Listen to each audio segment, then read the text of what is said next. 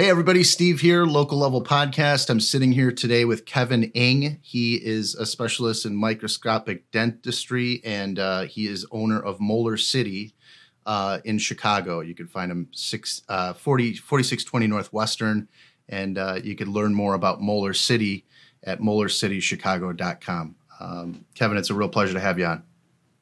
Hey Steve, thanks for having me on. Definitely. Happy to be here.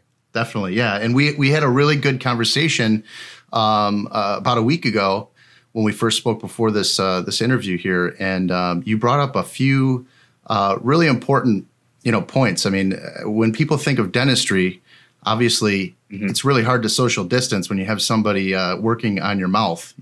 Oh yeah. There's no such thing as social distancing in dentistry. We are actually in your personal space most of the time when we're working.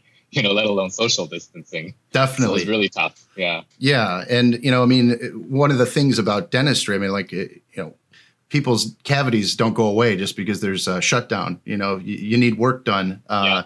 One of the biggest pains that you have is tooth pain. It's unbearable. So. Yeah, that's correct. Most people describe some dental pain as worse than giving birth. I personally have no experience with that, but right. I can believe them when they tell me. Oh yeah. I'm actually, when we were talking, it's crazy. I just finished a round of antibiotics because I had a temporary filling done a while back. I was supposed to get the full thing, and I never got around to doing it because it seemed fine. And then obviously right when there's no dentist available, it flares up with an infection. So that's the best time to happen, right? Right. It always happens like that. Exactly. What is that called? Murphy's Law? Yeah, exactly. Yeah. It definitely always strikes when it's the worst timing. But thankfully now it's okay. So hopefully when we get back to business here, I'll be able to get that taken care of and everything. But as far as your business goes, tell us a little bit about how you got started. When did you open up? I know that it's fairly recent, right? Yeah. So I started I'm Canadian actually. So it took me a while to get my green card. I needed a green card to get a loan, basically to start the practice. It's quite a pretty penny there. Right. But I've always wanted to start my own practice. So after getting my green card, everything was sped up. I found a location, I built it out, got all of that done within a year. So I opened last year in the summer, in Lincoln Square. And for the last 6 years, when I was working with other people, for other people at other offices, I really fell in love with the concept of microscope dentistry, being able to do dentistry through a microscope. So most dentists nowadays, they have their loops, which jewelers use as well. There's a magnifying glass on your glasses. And it magnifies the vision anywhere from 2.5 times to maybe 4.5 to maybe 6 times. Okay. And obviously it makes us, it lets us do our job easier. We can see much more with that than without. So we're doing a much more precise type of dentistry with our loops. That's why we're headed that way. Yeah. Microscope is kind of the next step on top of that. Mm-hmm. You can go anywhere from 4 times magnification to 25 times, anywhere from there. So, as you can imagine, we can get a lot more precise with doing that. We can see a lot more, we can see a lot more initial problems when a cavity is still very small. We can see that much more clearly. And a side benefit of that I discovered was you can attach a video camera to the microscope. Take pictures. And just the conversation you have with the patient is much easier when you take a picture that is blown up like this of their tooth, and you're like, you see this little spot, you see the tooth next to it, there's no spot there. Yeah. Well, that spot's actually a cavity, So I felt like educationally speaking, it allows the patient to, kind of jump on board with what's going on with their mouth. And that's what really caught me with microscopes and dentistry. Because I can be more of a collaboration with the patient. Yeah. That's always a better thing with any type of work that you have done, any health related thing. To really have that understanding of what's going on so you can make an informed decision. Exactly. And I feel like most people are, a lot of my colleagues saying, most people don't know what they're looking at. I kind of disagree. I feel like if you explain to them, this is what you're looking at, everybody will be able to get what is proper, what's not improper, you know? Yeah. They can get it. I think our patients are smart enough and they have the abilities to really understand what we're doing. It's not that complicated to say. Right. Well, you know, it don't sell yourself short. You know, it definitely is complicated. I couldn't do it, but or I can't. I, you know, if I went to school for as long as you did, maybe I could. But it's definitely an important thing. I mean, I like the fact that when we were talking before, that you're incorporating more technology and using technology in a way to kind of, like you said, educate people. And so tell us a little bit about, you know, the way that you set up your business as opposed to, you know, kind of the old ways that people did it. You said that there's some kind of designs that you did when planning the space and, you know, all that. Can you go over that a little bit for us? Yeah, pretty much. I designed the whole concept around microscopes. You know, I have a TV on the ceiling that is broadcast, that is connected to the camera, so I can broadcast a live feed of what I'm seeing. So if I'm seeing something interesting on the first exam, you know, I could say, hey, you know, Steve, look at what I found here on this tooth. You see this dark spot? Yeah. You know, and you could look it up. Like, you know, you're lying back and you look up at the TV on the ceiling. Yeah, I see that. You know, okay, look at the tooth next to it. You don't see a dark spot. You know, well, the dark spot is maybe just a piece of food stuck there, you know, so, or maybe that's a cavity, whatever it may be. I can show you, take a picture, show you. If you don't want to see it, that's fine as well. You know, we can always play Netflix on top there. So you know, it never goes to waste, the TV on the top there.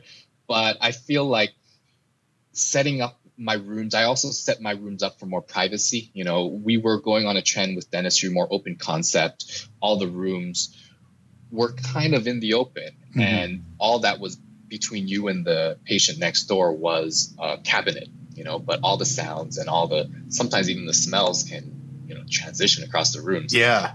And that's where we were headed mostly. I didn't really like that trend. I made all of my rooms more personal, you know, so if we wanted to, we can actually close the door and have like an enclosed space, you know, so none of the sound from the other room will travel over to our room. None of the smells, none of the, you know, the screams, emotions, the emotions basically coming from the other room will come over. And I think that, you know, because I'm always discussing the patient's treatment in the room, I think that element of privacy is a lot better and it's a lot more appreciated, you know, because I don't want to be talking about your cavity and having the person next door able to hear it. Sure. You know, so I really set it up that way. I feel like it works really well hand in hand with the microscope because, you know, even though it's on the ceiling, I don't want anybody else to be able to see it. Only you, right? Right. You as the patient. So I built up my office from the ground up with those things in mind. And, you know, it turned out really nicely. And because of the pandemic now, you know, not having an open space is actually better for sterilization of the room. So, you know, whatever, you know, things that happen in this room, it stays in this room and I only have to sterilize, you know, focus on making sure this room is sterile, you know, because, if, you know, if it's all open, then it's hard to sterilize everything. You know, you can't do it all at once. You got to kind of contain spaces so you can keep people safe, especially I mean, it's great that you had that in mind before this happened because that's going to allow you to kind of transition and protect people, keep people safe, and probably open faster than the other people would. So that was a little bit of luck, I guess, there because I just wanted private rooms, and I guess private rooms are better now. Definitely. And I mean, the thing that comes up for people in people's minds, you know, one of the main reasons why I wanted to have you on is this is something that people have to have a relationship with a dentist throughout their life. You know, it's important for health. I mean, oral health is so important for overall health. So, you know, it's something that I wanted to talk about. How we're going to move forward. You know, I mean, I know that there's a lot of uncertainty right now with the pandemic and all that stuff. And there's guidelines and things are constantly changing. But from what we know right now, we know that it's an airborne thing. So when we were talking before, you know, when you're in the mouth, you know, and you're drilling, you know, there's like you said, aerosolization. Is it aerosolization? Is that how you say it? Yeah, we produce certain types of aerosols. So initially, we were very concerned about that because almost everything we do in dentistry involves around the mouth, right? You know, and people are saying, hey, just by talking or sneezing or whatever it may be, you know, you may spread this virus, coronavirus, right? You know, and it makes sense, you know, if you're working within 6 inches from someone's face for an extended period of time, it does make sense, you know. Fortunately, we haven't had really, I haven't heard of too many transmission cases from a dental office. Yeah. But it is definitely something that we're, you know, trying to address. We're concerned about, you know, and definitely, we're trying to move around that, you know, see what we can do in that space. Well, you know, aside from the fact that you, like you said, you have separated spaces, which is overall a good thing, a great thing. Yeah. You're also implementing some other things. You said that you are going to have air purification and vacuums. Can you tell us a little bit about what your plans are? Yep. So we are going to have surgical grade air purifying. So we're going to change over the rooms, you know, a certain amount of times an hour to hopefully catch the viral particles. My UV light arrived recently. Oh, wow. And I have that on order. Everything was on, you know, taking a long time to get here, but we have a UVC light, you know, and we're going to turn that on between patients, and keep it on for half an hour. So how does that work? Can you tell us how that works a little bit? Basically, the frequency of the light kills or disables a lot of the particles, the viral particles or bacterial particles. You just turn it on, and the frequency of the light does the work for us. Yeah. Yeah. But you just need to give it time. Mm-hmm. You can't just turn it on and, oh, okay, everything is clean. Right. We got to wait, you know, and some of them produce ozone, which, you know, is not the best to breathe in. So we don't really want that. So that's why when we get back to work, it will take a bit, you know, we won't be able to see as many patients as we once did. Yeah. You know, it'll take an extra, you know, if I see a patient for an hour, I'm going to keep the room sterilizing for an extra hour, you know, wow. Whereas in the past, you know, we would sterilize it for, you know, 10 minutes or so, you know, wipe down everything. And that was good, you know, because we weren't dealing with an airborne particle back then, you know, we were more concerned about bloodborne pathogens, you know, HIV, stuff like that could be transmitted through the blood. And with that, you know, we just have to contact all the surfaces that we need to, and then give it a few minutes, and then we're good. You know, airborne, it's a different game because we have to, you know, change over the air, and it's a little tougher. Yeah. It's difficult. We haven't gone fully to airborne protocols yet. That is a step of an order of magnitude higher. But we're kind of right now straddling, you know, like right in between, almost to the airborne protocols. But, you know, it is definitely, we are doing a step more than what we did in the past. Yeah. And also you're probably doing more with between the UV and the air purification and all the things that you're kind of planning. I mean, that's a step more than a lot of people probably are doing anyway, you know? Yeah. So one more thing that I forgot to mention. I ordered a kind of, we call it an extra oral vacuum. It's kind of like an exhaust fan. Nice.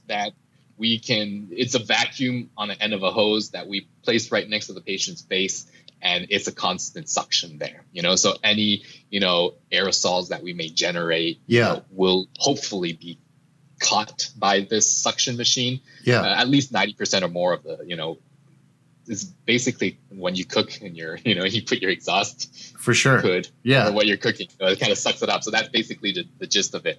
And hopefully that will reduce the amount of viral particles that are spread amongst around the room. And then the air purifiers will catch the rest. And that will definitely put us all at ease. You know, we don't know if it's absolutely necessary yet. You know, CDC guidelines, ADA guidelines have not deemed that as necessary as of yet, you know, and I doubt that they will deem that as a requirement. But right. Or, you know, my patient's peace of mind and also my staff's peace of mind and also myself, you know, of course, I thought that was a logical step to take. Yeah, it makes perfect sense. And I mean, it's, you know, there's already so much stress surrounding a dental visit, you know, to have that extra layer of it on there, that's pretty rough. I mean, it's going to dissuade people from going there. So having that little extra layer of security is definitely a good thing. And it's a smart thing for you to do as a business owner.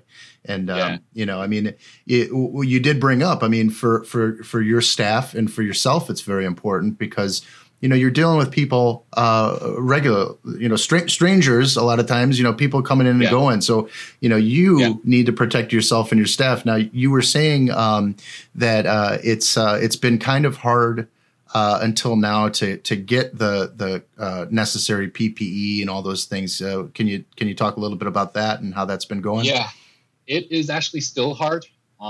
Some of the PPE that I ordered many months ago have started to arrive, so that's good. Other PPEs I've got a few of that, but not enough to really, you know, get a full schedule going. You know, the basic PPEs like the N95 masks, that I have a couple of, but it's still actually really hard to get them. I've got a couple of sources. They haven't come through yet. Yeah. I guess, you know, I guess it's the same throughout the States. You know, it's tough to get the N95 masks. A couple of the gowns that I've had have just arrived, I believe, yesterday. So, you know, we're going to all cover up, wear our gowns, you know, cover all, you know, every inch of our body, you know, make sure, and then change the gowns for every patient, you know. Right. This is something that we didn't used to do before, you know. Only when you do, you know, an intense surgery will you kind of gown up. Right. Now we're going to gown up for every patient. So I'm happy that those have arrived. You know, I'm still waiting on, you know, the exhaust fan, the suction, the extra oral suction that I mentioned earlier. And the air purifiers have been shipped, so hopefully they'll come within a week. Nice. So we're getting there. We're getting there, but it's nowhere near where it should be. And also some of the PPE that we can get are 10 times the cost that it was before. That's one of the things that comes up with people. I mean, you know, you can find some listings for things, but they're like ridiculous amounts of money for this stuff. It's just how much you can pay for it. Yeah. And, you know, it's tough for us as a business. We've been closed for a couple of months. We don't have the income to spend another $10,000 on PPE. Of course. You know, most of us aren't in that situation. It's really tough. Yeah. Well, that's all around. And I mean, if there's anybody that really, really is in need of that, it's you know, somebody like you that is in a close confined space, you know, within that personal bubble, you know, I mean, you'd be I would assume you'd be the first people that they'd be trying to get that to, because, you know, anybody funnily enough, in the beginning of the pandemic, I mean, in the beginning of the lockdown, I would say, you know, mid-March, something like that, I gave away more than 50% of my PPE to the hospital. I was like, "Oh, here you guys go," because I didn't know it was going to last this long. I thought by the time we open, you know, it's going to be back to normal. I can get my PPE easily, but you know, that's not the case. But you know, I don't regret giving it away. It was the right move. It's just a little harder for me to get the PPE. Yeah, of course. Back. Yeah, I don't think any of us expected really how you know, deep this was going to kind of cut. But we are moving in the right direction. It looks like the numbers are going down. You know, today is, you know, I guess the Illinois restriction, the stay at home order has been lifted officially today. So that's great. And, you know, it's going to be a difficult thing. I mean, you know, there's going to be a lot of people that will be kind of apprehensive to go out and do these things, especially things that aren't necessary. Right. You know, if you're going for a cleaning, for instance, you probably I would assume most people would probably hold off on that. Unfortunately, Now down the road, though, from the dentist perspective. You know, what are the effects? What are the repercussions for holding off on dental work? Can you walk us through that a little bit? What do you think you're going to be seeing happen? Yeah. A lot of times we see when people neglect to see the dentist for a while through their own will or because they just cannot come because of the pandemic. We see some broken teeth and definitely some infections. Yeah. Infections take a long time to brew, and we never know when it's going to bubble over, basically, and turn into pain. But it always seems to be the most inopportune times that happens. Exactly my situation, yes. But so I'm expecting quite a few, you know, maybe some broken fillings, you know, maybe some need for root canals, you know, maybe some people who have, you know, they know that they have a bad tooth that it should come out. They've been kind of putting it off. And then now all of a sudden, you know, the pandemic happens, you can't take it out. And now, oh man, it's really starting to hurt. Yeah. So I'm expecting to see a lot of those things. you know, my patient population actually is doing a great job keeping their, you know, on top of their oral health. I haven't really seen too many emergency visits. I have gone in maybe 4 or 5 times in the past month or so to address emergencies, but nowhere near as many emergencies as some other offices have seen. Huh. Wow. Yeah. And any reason, do you think? What do you think the reasons are for that? You think it's just kind of fear of coming in? I feel like I really stress keeping good care of your teeth when you're here. Okay. I feel like that. I would like to think selfishly that makes a difference. Sure, you know, of course it does. Yeah. I feel like as a dentist, you know, if you take care of your teeth, you know, and you didn't have any major dental problems before, mm-hmm.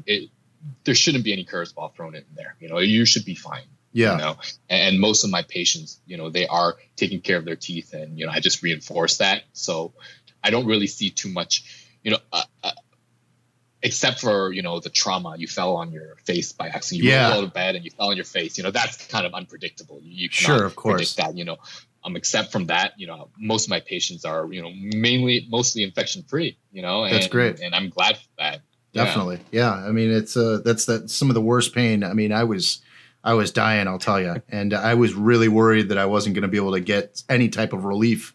And that's like, you can't do anything. Yeah. You're totally incapacitated. Yeah. I mean, it's like, the worst. If it gets bad enough, like dentists are, we will see you. You know, I have seen patients in pain during the pandemic, you know, because, you know, professionally, I can't let someone go around, you know, experiencing this type of pain for who knows how long. You know, at that point, we didn't know how long it's going to last, you know. So, you know, if whoever had a dental problem, you know, dentists are out there who will take you and mm-hmm. who will see you. So there is some sort of relief for that.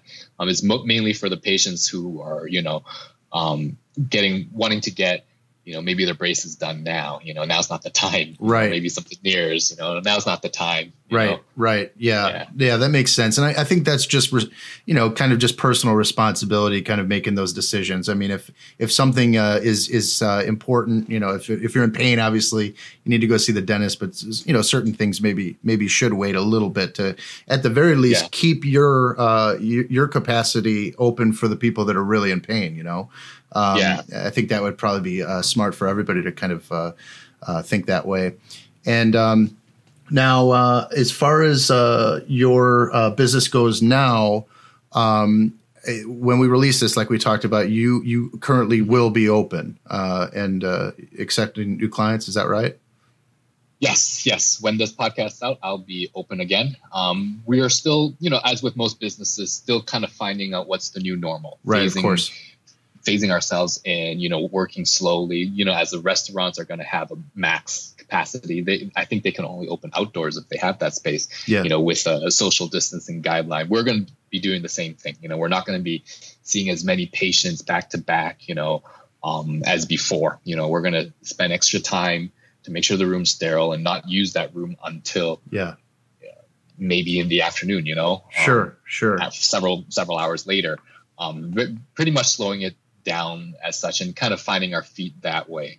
But we will be open, you know, and you can schedule. I'm excited. Yeah. Well, I mean, see my patients again. Absolutely. Yeah. I mean, and at the, you know, I mean, you're a business owner, and to stay closed for such a long period of time is catastrophic. And that's definitely something that is good news that we're going to be able to get back to it. So if anybody is, you know, kind of in need, if they're in the Ravenswood, Lincoln Square area, or the surrounding areas, definitely check out MolarCityChicago.com. You can, you know, learn more about Kevin's place and, you know, get some help. Now, I wanted to move on to the economic thing that we you know, kind of were talking about before, as far as, you know, being a newer business. And one of the things that you brought up, which was a good point, you know, you really built your business in a way where you didn't have a lot of overhead. You didn't have a huge payroll. You didn't have you were trying to save money and be responsible so you could put your money back into the business. Unfortunately, for the PPP, what is it? The PPP. Yeah, the PPP.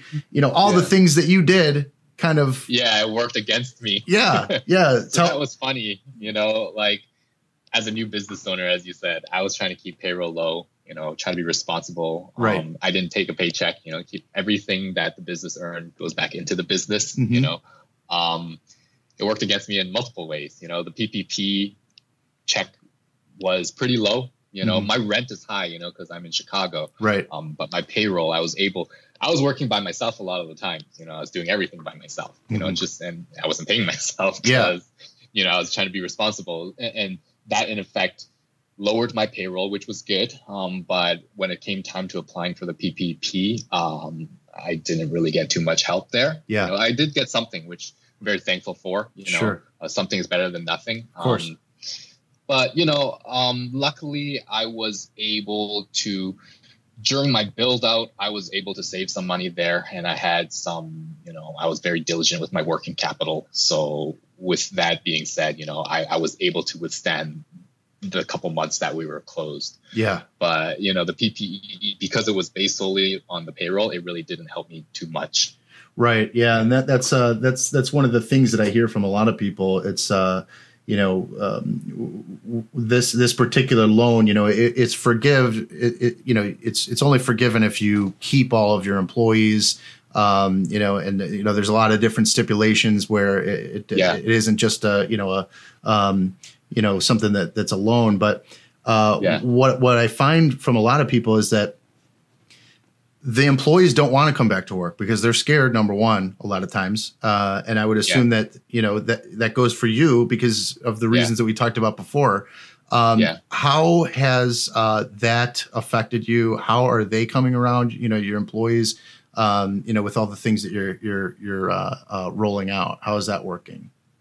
Yeah. Well, one last thing to touch upon the PPP, like I basically considered it as a loan. You know, I don't consider any of it will be forgiven. I'm just going to use it as a loan. It's just extra working capital for me. And I'm very thankful for that. You Definitely. Know, I expect none of it will be forgiven. You know, that's kind of my planning for the worst, which is fine. You know, it's still a 1% loan, you know, and it's very reasonable, you know, and you will never get a loan like this, you know, right. So I'm treating it as such. So that's fine with me. I'm not complaining too much about that.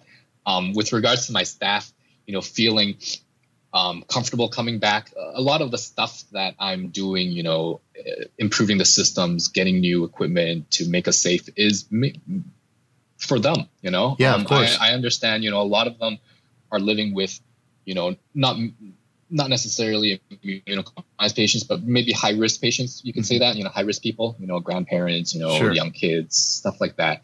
And I understand, you know, you don't want to be exposed to anything at work and possibly bring it back home, you know? So that's why I'm also taking it slow to reopen, you know? They'll come back when they're ready. Yeah. You know, I've shown that I can kind of run the ship myself for the past year, you know, by myself. Yeah. I can do the day-to-day. You know, and especially if I'm slowing down my patients, only seeing maybe 3 to 4 patients maximum mm-hmm. a day, you know, I can do it myself. That's fine. You know, I guess I'm lucky enough, I guess, that I don't have, you know, young kids living with me or older parents living with me. You know, I can kind of do it myself like this and kind of keep myself isolated, which I have, and just kind of hold down the fort that way. You know, all my employees, I love them. When they're ready to come back, and when we have enough PPE, they will be back, you know, right. and they will be excited to be back. Yeah, that's good. I mean, that's your team, you know, and in order to have a good business, your team has to be, you know, safe and comfortable and happy. And, you know, it sounds like that's what you're doing. So that's great. Now, you know, to go a little bit away from just the business part of it, and we talk about some of the things that we were talking about before. We talked about something, you know, we had a long conversation last week when we first touched base, but you brought something up about game theory and how that applies to our situation right now about deciding what is right for our safety as far as, you know, opening up or staying closed, what's right for our economic thing. And, you know, just if you can, lay that out for us, what you were talking about with game theory and how that relates to this. Well, with the quarantine, I got into, I guess, mathematics and game theory. I just was interested in watching and reading up about that. And I came across this situation in game theory. I think it's called the prisoner's dilemma. Mm-hmm. So I guess the story is this, you know, there's two prisoners, you know, if one of the prisoners, you know, kind of snitch on the other, then the other prisoner who got snitched on, he gets, say, 8 years in jail, right? Yeah. And the one who snitched on them gets nothing, right? Because if same thing happens, if, you know, prisoner B snitches on prisoner A, you know, B gets free, goes free, and A gets 8 years. You know, if they both stay, you know, they don't stay quiet, they don't say anything, they both get, say, 1 year, mm-hmm. you know, each, you know, because they both didn't open their mouths. If they both snitch on each other, then they both get, say, 4 years each, you know, or 3 years each, you know. It was interesting in that, you know, there was what they call a Nash equilibrium, an equilibrium that will always be reached, because it will always make more sense for you as a prisoner to snitch on the other person, even though right. we know that the ideal outcome for everybody was to everybody keep their mouth shut and just keep their head down. Right. Because if you work it out, if say you and me, Steve, we were the prisoners, right? If I knew, hey, you know, if I keep my mouth shut and Steve keeps their mouth shut, you know, we both get 1 year, you know, which is fine, which is still serving time, but it's yeah. Not the greatest, but we still get 1 year. Now, if I knew, hey, Steve's a stand-up guy, he will never snitch on me, you know, I'm going to be the one to snitch on him, you know. Oh man. So I'm looking at, you know, possibly 1 year in prison or 0 years in prison, right? I'm going to obviously say, hey, Steve, you know, I'm not, you know, sorry, you're a nice guy, but I'm going to snitch on you, right? Oh man. And then I'm gonna get 0 years, and I'm sorry, you're gonna get 8, but that's the way it is. Yeah. You know? And once you realize that, hey, Kevin's gonna throw me under the bus, you know, I'm faced with 8 years, or if we both snitch, we both get, say, 3 years. Yeah. We're gonna choose 3 years. So then the equilibrium will always be reached that, you know, hey, yeah. you know, if we're acting in our own self-interest, we will always snitch on each other, right? And do what's in our best interest, which may not be in the best interest of, you know, right. Overall, it's not the best of the possibilities, but it's right. It's not the ideal situation for everybody involved, right. but it was the best situation for you personally. Yeah, you know, it was the best decision that you could have made personally, and I just kind of felt some similarities to the current, you know, situation that we have. You know, yeah. Unless we can get everybody to agree that, hey, you know, we're going to put our differences aside. This is what we're going to be doing. And it's only going to be lasting for a month, maybe 2, you know, yeah. and then everything will be back to normal. And unless we can get everybody on board with that, you know, the equilibrium was going to always be, hey, you know, everyone's going to act in their own self-interest. Yeah. You know, yeah. And do what they think was necessary to protect their interests, you know, and that's, you know, that's understandable. That was game theory. Mm-hmm. Yeah. No, I mean, it's, you brought that up and it makes perfect sense, and it relates perfectly to the situation we're in. You know, I mean, another thing that we brought up was kind of the culture of the United States and the way that we yeah. are very, you know, individual right focused. You know, we want to kind of like, yeah. hey, you don't tell me what to do. You know, I'm a free person, right. which is great. It's one of the reasons why it makes our country so great, and we're able to come up yeah. with, you know, innovate and, you know, do all these great yep. things that we've been able to do. But it ill equips us for our current situation, just because of the fact that you just laid out, exactly. you know, the things that you just said. You know, if we don't all exactly. get on board, which that's like herding cats, you'll never be able to do that. Right. Our society just is right. not built that way. Right. As opposed to Asian societies, you know, there's a big yeah. difference. And we brought that up as well. Yeah. You know, where they already kind of have this in their culture as far as wearing masks and, you know, yeah. Conforming and things like that is yeah. kind of built into the system. Yeah. So it's a very interesting kind of experiment. You know, there's a lot of interesting things that we get to kind of see about the way that we run our societies. And I yeah. think that when we come out on the other end of this, it's going to teach us yeah. about the differences that we have and kind of what works and what doesn't. But where do you see it going? How do you, as a matter of fact, how do you feel about what happened, what's happening right now in China with the Hong Kong situation, if you don't mind? What do you think? Well, you know, I'm pro-democracy all yeah. the time, you know, warts and all, you know, democracy's not, you know, like nothing is perfect. No system is perfect, you know, but I really do appreciate the freedom of speech that we have in the United States, you know, and it seems like sometimes those rights are trying to be suppressed, are you know, being suppressed over there. Yeah. And that's what makes America great. And that's why I love it, you know, because anybody, you know, you can have an opinion on everything all the time and you will not suffer any physical consequences for it, you know, in America. And that's what makes America great, you know?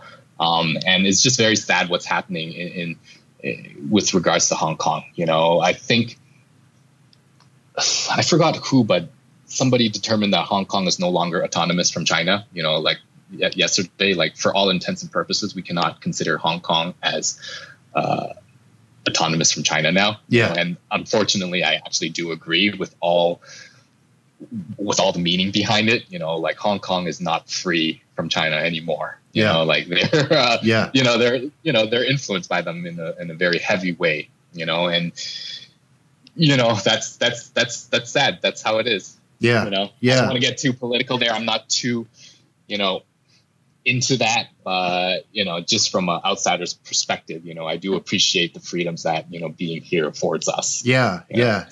Yeah. And it's, you know, what I say with a lot of things is, you know, we're so lucky to be able to have opposing opinions and, you know, voice them. That's what makes America great. Right. I mean, we're sitting here. We challenge each other. Exactly. Yeah. And that's healthy. You know, it's good to be exposed to other opinions and not just, you know, bubble wrapped, you know, even if you're bubble wrapped in something that's good and it's like a positive thing, you need to see the ugly sometimes. You need to be able to see the ugly and say, that's something right there. Identify it so you know that it exists and acknowledge it and acknowledge how good things are. So I feel like for Americans, that's what literally I keep saying this, but that's what makes America great, you know, all our differing opinions, how we challenge each other. Yeah. You know, but in a certain way, it also leads us to be ill-equipped to deal with certain situations. You know, this situation, you know, with the pandemic, you know, we were dealt with, we don't know what the hell is going on, right? Yeah, right. You know, but we didn't know what the heck was going on. It was a new virus, you know, and, you know, it's great for all the debate and all that we're having, but, you know, sometimes you kind of have to act quickly, you know, and, you know, it just ill-equipped us to handle this, you know, but it really, this is why our economy is so great. The American economy is great because all our different ideas are coming out and all we challenge each other to be better. And that's what makes our economy great. But for this one particular scenario, you know, that nobody saw you know, really coming, you know, it kind of worked to our detriment a little bit. You know, everyone was each doing their own thing. You know, everyone, you know, all the news sources were, you know, I still am confused as what's going on, you know, what the right thing to do is, you know, and, you know, it is what it is, you know, it's life. It's the American way of doing things. Yes. You know? Yes. We take the good with the ugly, you know? Right. Yeah. You can't win all the time. Sometimes, you know, you can't be prepared for every situation all the time, you know, I mean, it's just not possible, unfortunately, but, we are lucky to, you know, have the freedoms to complain, you know, and try to change things by, you know, getting involved and, you know, starting a business and making decisions for yourself and going to work and, you know, building something from the ground up like you have. And, you know, that's the best part. That's why I like doing this show, you know, because I talk with interesting people. You know, my main job, I speak with small business owners all the time for marketing purposes. And I started this show because I was having these really great conversations with people, insightful conversations where, you know, you learn something every time. And I know that you're in networking groups and you network with people and, you know, you learn so much and, you know, it's something that I had to record it. I had to get it out there because it's such valuable stuff. One of the things that I've really realized through doing this is that we're not so different. You know, we all come from different, you know, backgrounds and we have different experiences in our life, but, you know, overall, we all pretty much want the same thing. You know, we want, you know, health and happiness and, you know, to have, you know, family and love and, you know, all that. And, you know, that's, that it's something that a lot of times we forget that we are, we're all pretty much neighbors, you know? Yeah. Amongst all the bickering, you know, we want the same thing, you know? Yeah. It's like when you argue with your parents, like, we all want the same thing. They want the best for us. Right. We want the best for them. You know, it's the same thing, right? Definitely. It's just different ways of going about it, you know, and that's what, you know, that's why I like, you know, the freedom that we have in this country, because everyone is allowed to say, you know, whatever they're thinking and saying. Definitely. Yeah. And, you know, I mean, at some point we're going to look back on this time and, you know, we're going to have that, you know, that 2020 hindsight and, you know, say we could have done it this way or that way or whatever. But overall, though, I think that we have a real opportunity to change some of the things that were broken, you know, kind of reorganize some of the stuff that we, you know, the approaches, especially with how we do business. You know, working remotely, for instance, is something that has opened a lot of people's eyes. You know, the stresses of having to go into an office, you know, and, you know, not even really being as productive, you know, why have that office? Why do you have to go and sit in the cubicle when you're doing the same thing, you know, at home and it's working fine? Yeah. You know, there's a lot of things that quality of life, I think people are really opening up their eyes to, you know, happiness, you know, what makes them happy, what is really important in life, you know, taking a step back from these crazy responsibilities all the time and having a little bit of room to breathe, I think is really refreshing. And it's, we're going to see some really great stuff. I really believe that, you know, when we get back open, we're going to see some really, really great stuff. People are going to be a little refreshed, I believe. What are your thoughts on how the world looks, you know, after we get back to it? I think one thing about America, and I think as Americans, this won't happen to us again. You know, we won't be caught with our pants down. You know, some great innovation and great things will come out of this, you know, and that's what's great about us, that we won't let this happen again. And I'm sure about it, you know. We learn our lessons all the time, you know, and I believe some great innovation and other things will actually come out of this. You know, every time we have a setback in America, great things come out of it. Yeah. You know, like lessons are always learned, and that's what keeps making us stronger. And that's why I'm very actually optimistic about, you know, the future. You know, this, you know, will just be a temporary setback, you know. We will learn our lessons and we will move forward and we'll be stronger, you know, for the next, you know, worldwide crisis, I guess. Yeah. Yeah. I hope so. I tend to believe that we will come out stronger and better after this. I mean, you know, trials and tribulations are always kind of the you know, the way it goes, you know, you get through it and you walk, you know, it's about how you keep going, you know, it's perseverance through it. Unfortunately, though, there are those people, and I'm sure you've experienced this, that aren't going to come out too well, you know, that are really struggling right now, especially businesses. It's actually funny where you're located. I used to live right down the street. So, you know, where you're at on Western there, I was just a few blocks down from there. That's where I lived a while back. And one of the places at the corner of Western and I believe Montrose, Jerry's Grill, is a diner that's been there since the 60s. They don't deliver. They don't do any of that stuff. But they decided they had to close down. And it's a really – Sorry for interrupting. I drove past the other day and I saw the signs, you know, unfortunately they're closing and you know, it's a big hit, you know, it's really terrible. Like all these small businesses, you know, me being one of them, you know, I think I'm going to make it out, you know, I'm very blessed for that. But a lot of small businesses are not coming out of this, you know? Yeah. And for, you know, just because, and one of the things that, that, in the statement that the owner there made was that, you know, that the world just doesn't have a place for this business anymore. It's changed, and they can't open because they can't social distance. It's a small little diner. They don't deliver. They have very low cost on the food. It's you know, it's one of those places. It's open 24 hours. You know, you can't. Yeah. You just can't. And it's really sad because those are some of the best places in the city. You know, those diners. Yeah. You don't see that anymore. You don't see it as much anymore, and definitely not after this. You know, that place where you could always go, You can talk to the guy. You can watch him make your eggs at 2 o'clock in the morning or 4 o'clock in the morning or whatever, you know?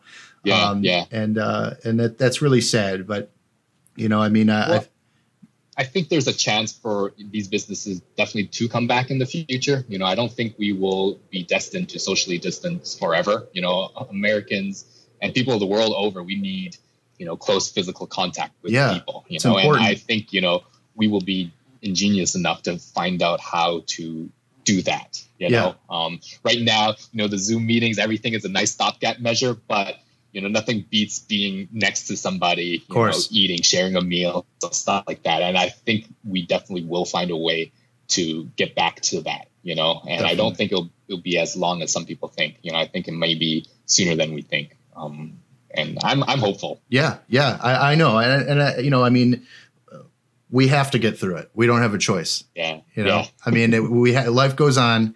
We have to get through it. And I think we'll come out better for it. As far as your business goes, you know, I mean, I know that you're doing a lot of things, and when this does go out, once again, I want everybody to check out, if you're in the area, Lincoln Square area, check out Molar City. It's 4620 Northwestern Avenue in Chicago, and you can schedule an appointment or give them a call. You can find all that information at MolarCityChicago.com. And now, is there anything that you'd like to leave the audience with, inspiration or anything that you feel like sharing? I feel like sharing. There's a recent development of mine with Molar City. I have been bringing on a partner, an orthodontist. So he is a great colleague of mine, and he specializes in Invisalign. So hopefully we can serve the market better, you know. So he will be doing all of our Invisalign in Molar City, and he's going to be on board, you know, middle of June, end of June. So by the time this goes out, I think we'll be, you know, working well together. So, you know, if you know anybody who wants to get a consult with Invisalign or normal braces as well, you know, Molar City, we're going to have that as well. Yeah, that's great. So yeah, I'm pretty excited for that. Yeah, absolutely. Yeah, I mean that's a great neighborhood too. I really miss living there. I mean the Ravenswood area. I mean you're right there by the Brown line as well. So I mean it's easy to get to. You know it's a great place when we do get opened up. You know there's a lot of great restaurants all over that area there as well. So you know it's make a trip. You know go and get a cleaning or something, and then. Go have some food. But Kevin, I really do appreciate it. I know we'll definitely be in touch. I want to at some point do this again in person. We'll have you in person once you have the opportunity. But it's a real pleasure, Kevin. I appreciate it, and we'll be talking again soon. Thank you, Steve, so much for having me. Take care. Yep.